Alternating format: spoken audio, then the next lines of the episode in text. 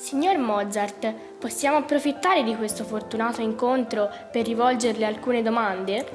Ah ah ah, sì, certo, l'idea mi stuzzica alquanto.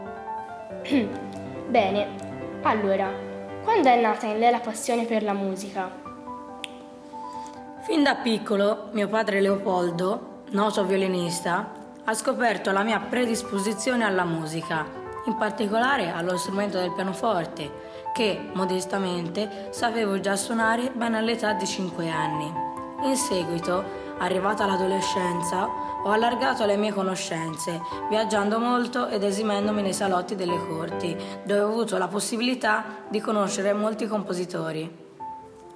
A proposito dei suoi viaggi, quali paesi ha visitato? Dunque, tanti paesi europei, ma diverse volte l'Italia. In particolare a Bologna ho conosciuto padre Martini, un grande amico, mentre a Roma ho ascoltato le polifonie ecclesiastiche. Ricordo che a Napoli ho iniziato a comporre con lo stile galante diffuso in Europa.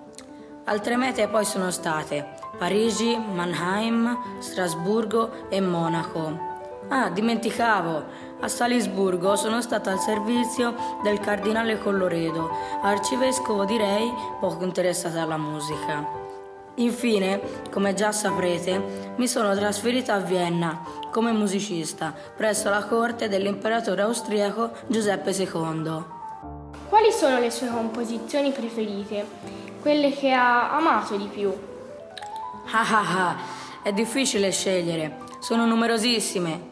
Dunque, vediamo. Beh, le mie preferite sono sicuramente la marcia turca, la sinfonia numero 40, il requiem, le opere Le nozze di Figaro, il flauto magico e Don Giovanni. Esiste un legame tra le sue opere e i suoi viaggi? Durante i miei viaggi in Italia ho composto numerose opere in stile italiano, a cui ho fatto seguito mentre ero a Vienna. La trilogia che comprende le nozze di Figaro, Don Giovanni e così fan tutte, la tradizione tedesca invece mi ha ispirato il Singspiele, il flauto magico e il ratto dal serraglio. Dopo numerosi viaggi, trova pace presso la corte austriaca. Ci parli di questo periodo?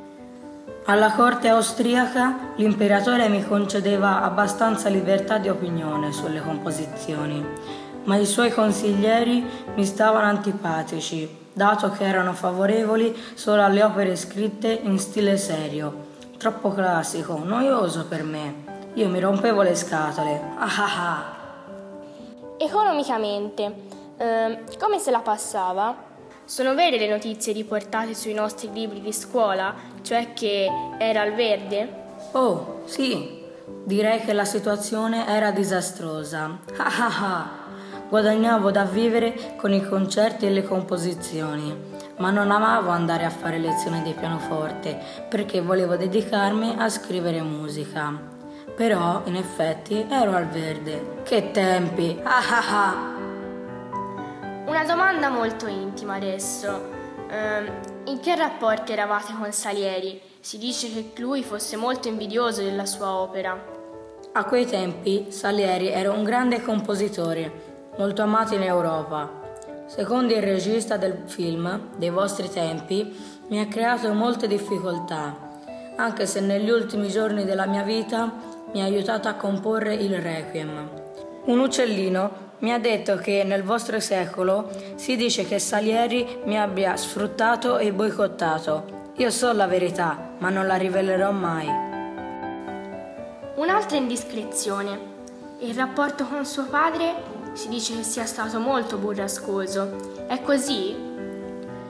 Mio padre era molto severo. Da piccolo mi costringeva a studiare tantissimo. Una notte, al rientro di una festa, avevo all'incirca 30 anni, mi comunicarono la sua morte. Un sollievo per me. Meno male!